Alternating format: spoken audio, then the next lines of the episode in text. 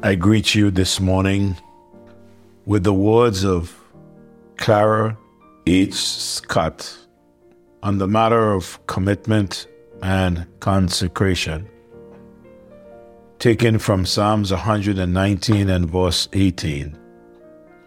Open thou mine eyes that I may behold wondrous things out of thy law. She said in the first stanza, Open my eyes that I may see glimpses of truth thou hast for me. Placed in my hand the wonderful key that shall unclasp and set me free.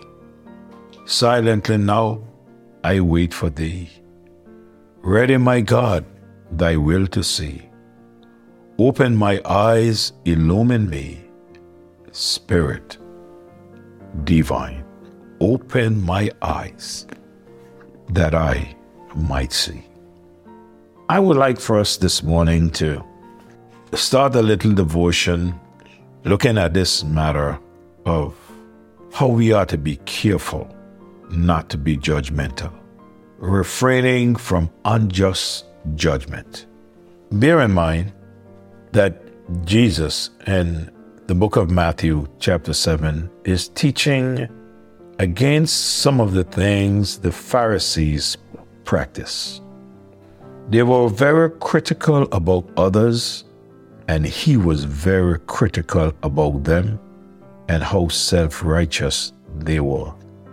So he said to them in Matthew chapter 7 and verse 1 Judge not, and ye shall not be judged. As I look at the tense of the verb judge, it signifies a once and for all judgment. If we first judge ourselves, then we are preparing for that final judgment when we face God. The Pharisees played God as they went about condemning other people. They never stopped to consider that God would one day judge them. Before I go any further to explain these verses, my heart tells me that I need to stop and clear up in the minds of some what this is not saying. Today, people live their lives to please themselves. And if you speak to them, many quickly tell you, Don't judge me. And then they refer to this passage. When I go back and listen to the entire sermon from chapter 5 onward, we will see Jesus teaching the distinction between true religion and false religion, between spiritual truth and hypocrisy. This teaching is doing no less than teaching his people to be discerner of truth and error, between true righteousness and false righteousness. Jesus warns in Matthew 7, verse 15. He said, Beware of false prophets, which come to you in sheep's clothing, but inwardly they are raven wolves. We must beware of false prophets. When I see this, I take this to mean that we are to judge if one is speaking for God or not. We are told we must confront a sinning brother and deal with the matter until there is a solution. In Matthew 18, verse 15 to 17, Moreover, if thy brother shall trespass against thee, go and tell him his fault between thee and him alone. And if he shall hear thee, thou hast gained thy brother. If someone did something to you, it is in your place to go to that someone without anybody else or without telling anybody else and try to get that matter rectified. Verse 16 says, But if he will not hear thee, then take with thee one or two more, that in the mouth of two or three witnesses every word may be established. And if he shall neglect to hear them, tell it unto the church. But if he neglect to hear the church, then let him be unto thee as an heathen man and a publican.